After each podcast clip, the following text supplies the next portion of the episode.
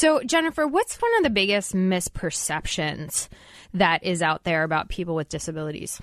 I think the biggest misperception is that people with disabilities are not capable. I mean, by definition, a disability means there's something that you can't do, whether it's you can't see or you can't hear or you're dyslexic. It's something you can't do. But just because you can't do one thing doesn't mean you're not a superstar in something else. I mean, we saw Stephen Hawking, unlike the secrets of the universe, from a wheelchair. We see Stevie Wonder um, be a fantastic singer. He's blind, okay, but that doesn't impact his ability to sing. Um, we see the company Ernst and Young. Uh, Arthur Young, the co-founder of Ernst and Young, was deaf people wouldn't give him a chance because he was deaf, so he wound up starting his own company. Well, the guy was unbelievable at numbers and finance and management advice, and their company, a large part of their success is the talent that they intentionally bring on board with disabilities that also happen to have extraordinary abilities.